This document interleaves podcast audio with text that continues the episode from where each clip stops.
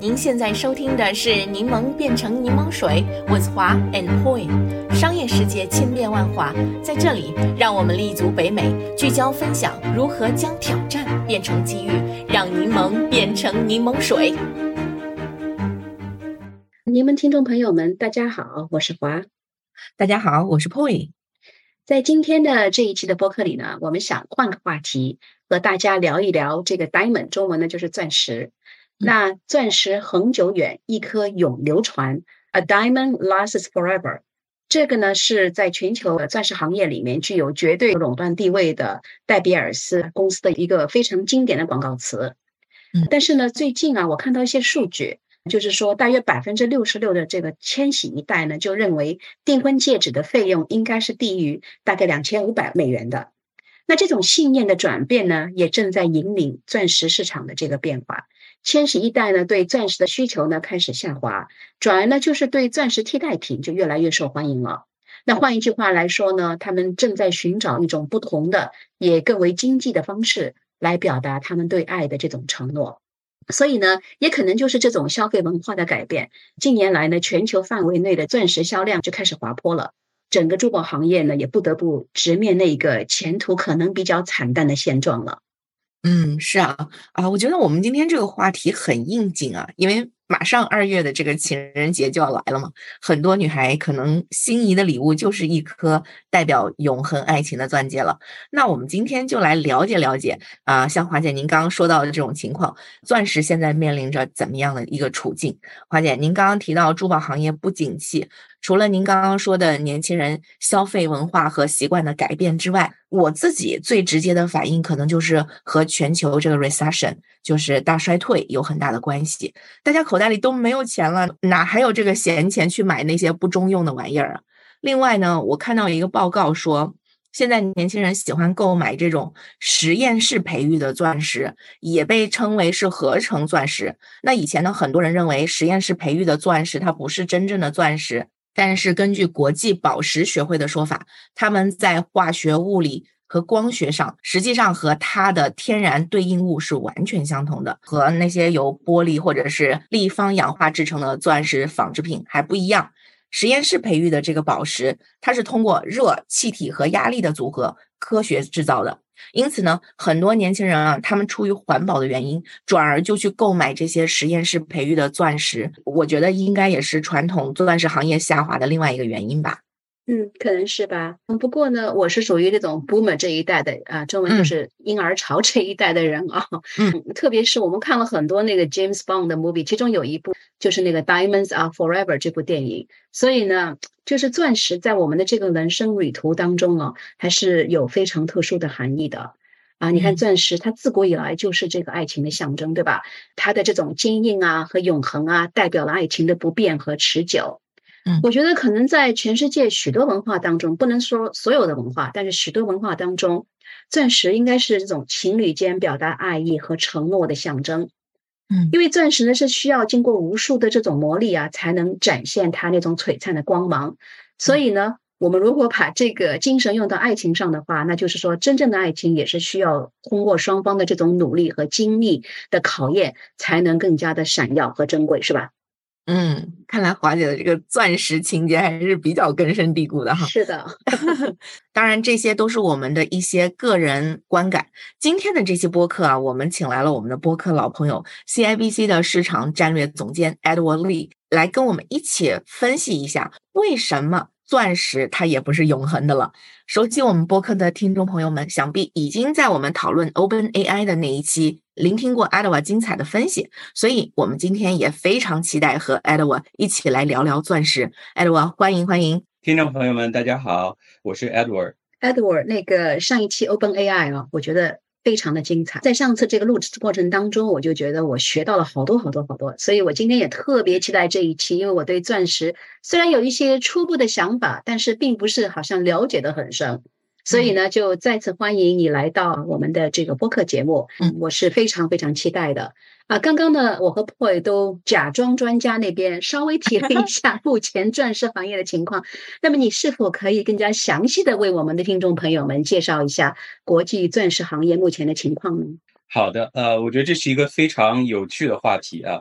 在介绍这个钻石市场形势之前呢，我想先跟大家分享一个小小的福利。最近，这个最大的钻石经销商戴比尔斯公司在加拿大呢，它成了一场集团诉讼一个 class action 的被告，理由呢是他们操纵钻石价格，使得不只是消费者还有零售珠宝商，大家都不合理的为钻石付出了较高的价格。通过这场诉讼呢，尽管这个戴比尔斯公司没有承认他们的商业行为有任何过错，但是他们最终同意支付九百四十万加元的赔偿，达成庭外和解。目前这个和解呢已经由法庭批准，就正式生效了。所以，如果你在一九九四年一月一号到二零一零年十月十四号这之间，在加拿大任何地方购买过任何的珠宝级的钻石或者钻石产品，都可以在二月六号之前到网上去填一个表格，申请得到这个九百四十万加元赔偿中的一部分。我我之所以提到这个诉讼呢？我想华姐肯定有钻石买过的，可以去申请。对对对，但是不是？如果不是这家公司的品牌，可以吗？任何的，任何都是行。因为基本上这个钻石的供应都是由他们垄断的。嗯哼。而且说，即使不是由他们家生产的钻石、销售的钻石，他们的这个。市场操纵行为又也人为的抬高了钻石的价格，这是这个诉讼的核心。那你把这个网站的地址给我们，在我们柠檬水的这个网站上面也分享一下。嗯嗯。那我之所以提到这个诉讼呢，除了说给大家柠檬听众分享一点有用的信息，大家可能都可以去拿一点钱啊，分一杯羹。这个案子也跟我们今天的主题是密切相关的。这个诉讼呢，至少是揭示了两个事实。第一个是钻石供应不仅是在加拿大，而且它在全球市场都是高度垄断的。戴比尔斯公司曾经是这个市场几乎唯一的供应商，虽然现在它不再是完全垄断，但是也仍然占据了差不多三分之一的全球市场份额。第二点就是说，关于钻石的价格，从这个诉讼的主题可以看出。钻石的价格在相当程度上不是由成本和供求关系决定的，而是由人为控制的。虽然戴比尔斯公司在加拿大的这场诉讼当中没有承认有任何过错，但是早在2004年，他们就已经向美国司法部认罪，承认了垄断和价格操纵，而且向美国司法部缴纳了一千万美元的罚款，并且之后在后续的一系列集团诉讼中。向美国消费者赔付了将近三亿美元，达成和解。所以最近呢，我还听到一则电台的广告，里面在不断的强调钻石的价格跌到了一个低点，以后不会再出现这么低的价格。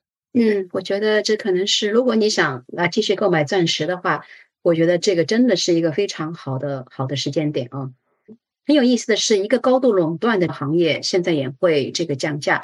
而且呢，不断的在做广告，劝大家去买这个钻石，那真的是说明钻石市场可能是出现的问题。这个让我想到了，Poi 去年我们在这个时候也做过 Tesla 一期的这个啊博客是吧？嗯，我们也讲到了，呃，那个 Tesla 应该也算在全，特别在北美的 EV 这个市场里面是绝对属于垄有一些垄断的。所以我们当初也做了比较详细的这个解释，就是说 Tesla 为什么会降价。所以我今天也很想听一下，就是说 Edward 如果这个降价及其他的一些想法，来跟我们大家分析一下这个钻石市场。好的，花姐，这个说的完全正确，就是一个垄断的行业突然去降价，这是很不寻常的一件事情。这里面有几方面的因素。首先呢，跟许多行业一样，钻石行业在 COVID 疫情期间也是经历了大起大落。在疫情初期呢，大家都不出门逛街，也不去公司上班，甚至要结婚的人婚期也延后，等等一系列的原因，钻石销售一度出现疲软。但后来随着全球逐步的走出疫情，这波积压的需求在短时间之内转化成了迅速喷涌的一个消费潮。那么在二零二一年、二零二二年这段期间，跟其他很多行业一样，钻石消费也出现了销量剧增。并且价格攀高，但是在二零二三年，特别是到了下半年，钻石的价格就跌了下来。而且戴比尔斯公司的某些钻石的价格，还有某一些原石的价格，甚至出现了高达百分之四十的降幅。这就是为什么我们听到广告里面在说现在价格奇低。但是如果我们单看疫情之后这几年的形势，它可能跟其他很多行业没有太大的区别，但是呢，钻石行业出现的问题其实是早在很多年之前就已经引起了行业专家和媒体的关注。在二零一七年的情人节前后，很多媒体就报道过钻石销量下降的新闻。它的新闻来源正是戴比尔斯公司的年度行业分析报告。当时他们的报告里面就明确的指出，全球范围内钻石销量已经是持续两年滑坡了。这是说，二零一七年之前的两年，那跟疫情还没有任何关系。那它跟什么有关系呢？戴比尔斯公司的这份报告当时认为，它跟人口趋势有很大的关系。自从戴比尔斯公司当年打出这个。钻石恒久远，一颗永流传，就是 A diamond lasts forever。自从他们推出这个广告以后，这几十年的时间里面，钻石就成了婚姻的象征。它在全世界求婚、订婚的仪式都少不了钻石。处于婚姻年龄阶段的人口，就是钻石行业最重要的一个目标客户群。所以，当年戴比尔斯公司在二零一七年，他把千禧一代拿出来进行具体分析，因为千禧一代在那个时候来讲，它正是属于结婚高峰的年龄。可是，千禧一代跟之前的几代人似乎呢不太一样，他们没有之前那几代人那么热衷于购买钻石。那么，我们套用现在网上比较流行的一句话，就是说，凡是年轻人不感兴趣的行业，可能就都成了一个夕阳行业。所以，这种变化趋势就引起了戴比尔斯公司的高度重视。嗯，我觉得确实是这样的。我作为一个八五后嘛，其实也算是千禧一代了哈。那我其实对钻石的需求就真的是很一般。而且在我二十岁出头的时候，我有一位好朋友，曾经结婚的时候对他的大钻戒欣喜若狂。后来呢，他们两人因为一些问题要离婚，闹得很不愉快。呃，然后呢？花了重金购买的这个大钻戒，也就像一个毫无价值的石头一样被弃置在抽屉的角落。那我的朋友也再也不戴它了。当时我就给我一个很大的震撼，我觉得哇，这么一个小小的石头花这么多钱，真的很没有意思啊。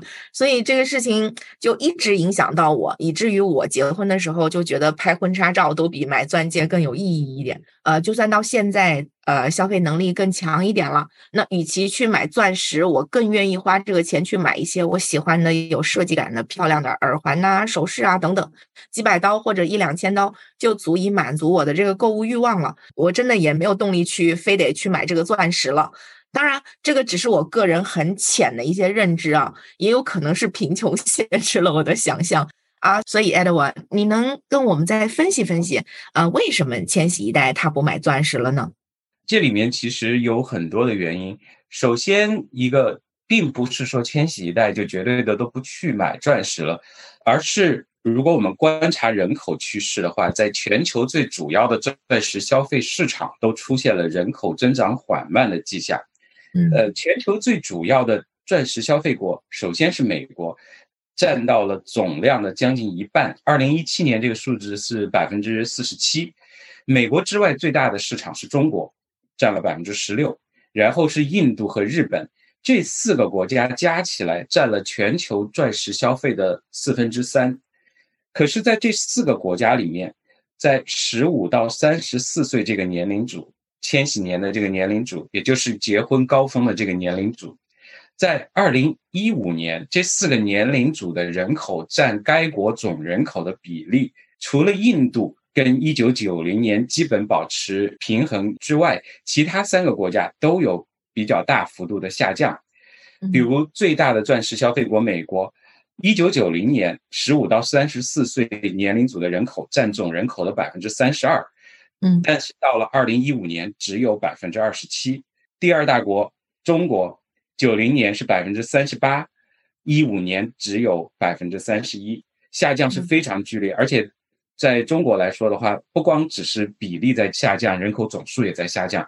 九零年中国有四点三九亿人是属于十五到三十四岁这个年龄组，一五年呢只有四点二一亿，这个年龄段中国减少的人口相当于大半个加拿大的人口了。嗯，是啊，两千万呢。对，所以这个适婚年龄人口的数量的变化，对钻石消费就形成了第一个非常巨大的压力。嗯，另外一个原因呢，即使是处于适婚年龄的人，他们的结婚意愿在下降。大家经常关注国内的媒体的话，就会发现网上整天都有各种关于所谓剩男剩女的讨论。其实这不结婚或者推迟结婚的现象，在中国来说，虽然大家讨论的很多，但是这种现象其实跟欧美比起来，就根本就不算什么。欧美这个问题更严重。那钻石最大的消费国美国。结婚年龄越来越晚，而且很多人根本就不打算结婚。对这些人来说，所谓“恒久远”，你跟他讲 “last forever” 这种广告词根本就不搭嘎的。因为针对这种现象呢，其实戴比尔斯公司也注意到了这个现象，他们。推出过一组电视广告，它的广告里面就说：你们只要两个人在一起，我不管你以后结不结婚，以后两个人关系怎么发展，中间可能出现多少不确定性，先不管它，我们先把钻石买了再说。呃，我们不像你们父母，我们不催你们结婚，我们也不像你们的亲戚朋友催你们结婚，你们不结婚，但是可以先买钻石。它的广告就做了一个这样的意思。但是我觉得市场需求已经变得如此严峻，就是下降嘛，哈，那这个广告能起作用吗？我我真的表示很怀疑啊。呃，确实是这样哈，这个广告是二零一七年投放的，从后面几年的实际情况销量来看的话，我觉得真的是没有起作用。嗯，呃，那为什么会这样呢？这就涉及到千禧一代不买钻石的第二个原因，其实就是买不起。前几年，Twitter 上面有一个段子，一个问答的形式跟大家互动的那个题目就是说，千禧代为什么都不买钻石了？它的最佳答案是什么？下面就有很多跟帖，它的其中很大一部分都是以各种各样的搞怪的方式在调侃，说买不起。有几个例子啊，其中一个就是说。呃，为什么我不买钻石？请参考为什么流浪汉不开奔驰？为什么小孩长不到一米八？呃，还有另外一个人回答说，因为现在我如果有钱去麦当劳吃一个鸡堡，就算是我的好日子了。还有些给出一个具体的数字啊，他说食物两百块，房租八百块，钻石七千万，水电费一百五。谁懂经济的帮我算一下，我全家都快 活不下去了。虽然这是一个段子，有调侃的成分，但是它背后确实是有深刻的社会经济背景的。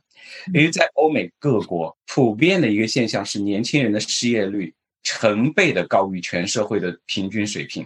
与此同时呢，这一代人受教育的时间普遍比较长，比之前的这些呃人受教育的时间更长。这就意味着他们一出校门，身上就背了很沉重的学生贷款，这在美国尤其严重。那么在二零一七年的话，这种现象可能只是欧美国家的一个问题，在中国不是那么明显。但是现在呢，这这个问题在中国也越来越严重。最近我看到中国公布的官方数字啊，是年轻人的失业率也首次超过了百分之二十。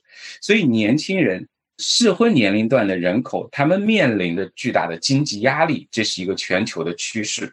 那么除此之外，我们刚才说到人口数量、结婚意愿，还有经济压力，这些我觉得都只是客观的因素。其实我觉得更重要的是有一个主观因素，就是千禧一代他们的消费观念跟上几代人有本质性的区别。他们即使能够负担得起，这几代人也更加看重个性化的体验，而不是那么愿意去花钱追求所谓奢侈的享受。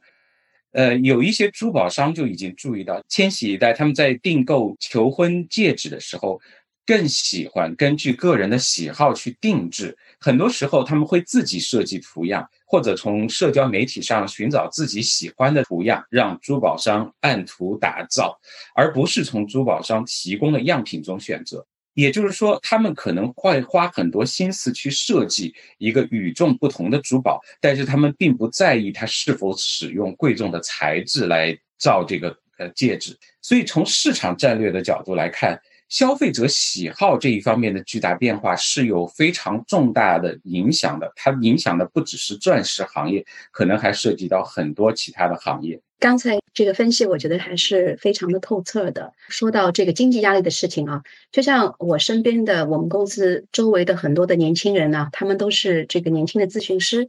那大家也知道，management consulting 就咨询的这个工资还算不错，大概刚刚出学校，他们就是一年在八万到九万这样的啊，是个数字，是加币啊，这个是啊，听上去真的是不错。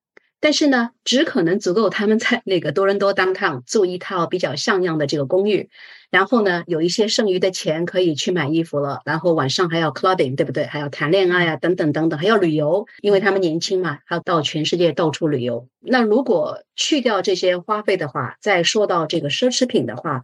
哎，我真的觉得他们还挺辛苦的，是吧？真的是没剩下多少钱了。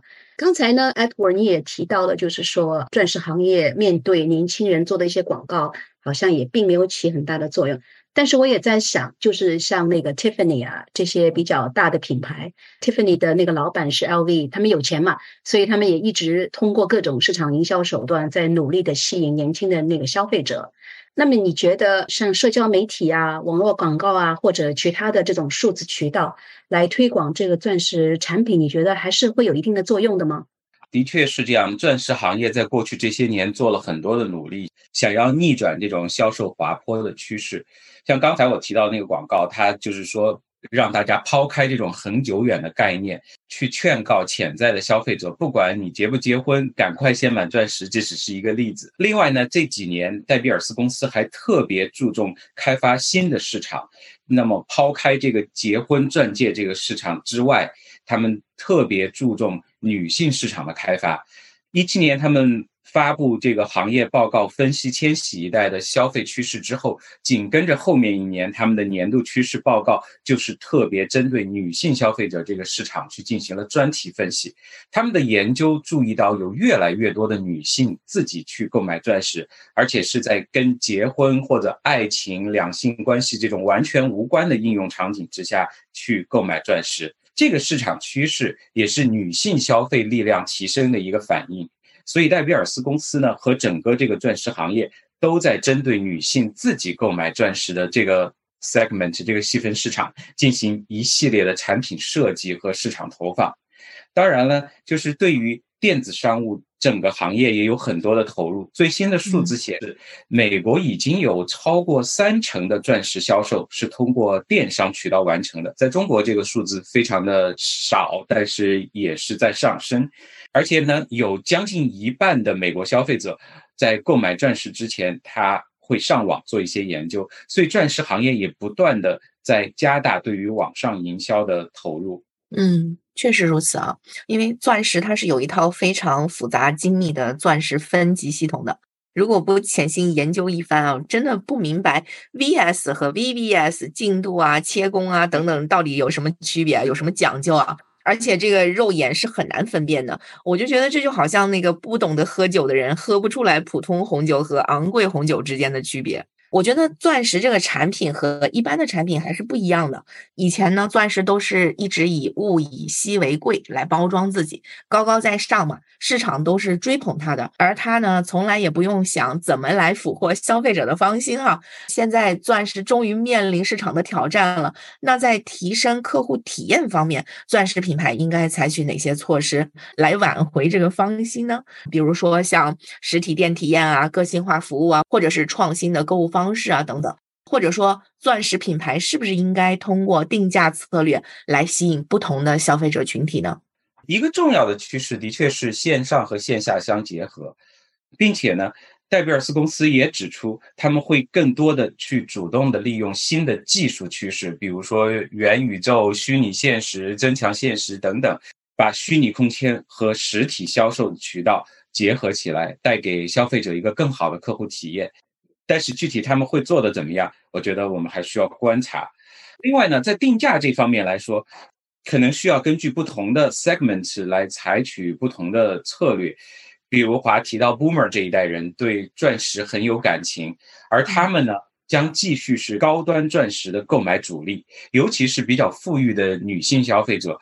而对于购买结婚钻石的年轻人来说，有可能需要开发更多的、更加个性化，但是价格比较便宜的产品。这其实也是一个两难的选择，因为对于低端低价的市场，它反而可能需要投入更多的产品研发和市场营销的成本，但是呢，它的利润却更低。所以，对于戴比尔斯公司这种他做惯了行业老大、做惯了垄断生意的这种公司来说，这种转型不是那么容易的。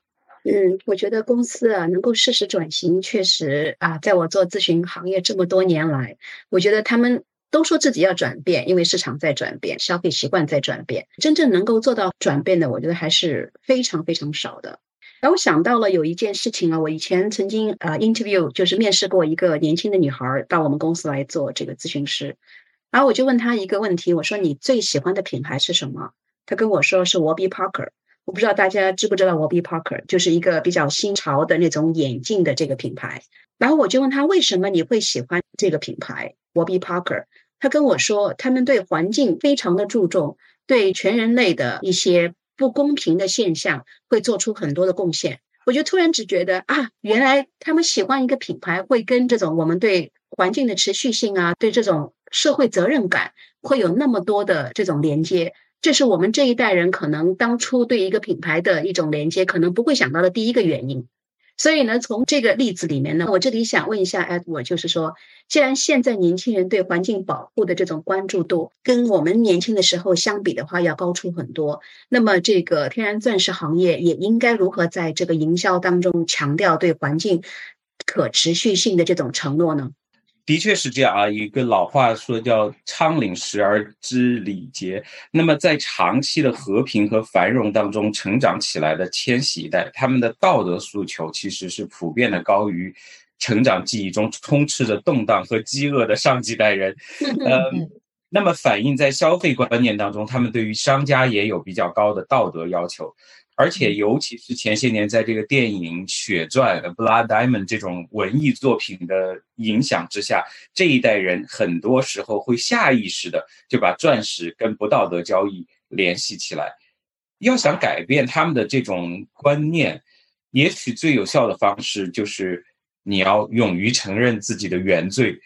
钻石经销商、开发商要真正的。改变钻石开采的方法，并且增加这种信息的透明度，让消费者感受到我们现在是已经转型到一种比较道德的。呃，商业模式下面来。事实上，我们也确实看到钻石公司在这方面做了很多的努力。现在的钻石开采已经跟那个呃电影《Blood Diamond》里面描述的那种情况是完全不一样的。他们也采用了更先进的技术，工人工作的环境也大大的提升了。戴比尔斯公司呢，现在也一再的强调，钻石开采其实是可持续的，是道德的。嗯。对，但是反映到市场上来，我觉得它的反应速度要慢一点，还是很多年轻人啊不买账哈。而且我确实发现很多年轻人因为环保的原因，对购买天然钻石已经不是那么热衷了。你再要把他这个兴趣激起来，还是蛮困难的。如果是这个原因的话，我们刚才前面提到了这个实验室培育出来的钻石嘛，那这个会不会成为这个行业的未来呢？它有没有可能在未来成为消费者的首选呢？我觉得这个可能还有待观察。不过我个人的观点来说的话，我觉得不太可能。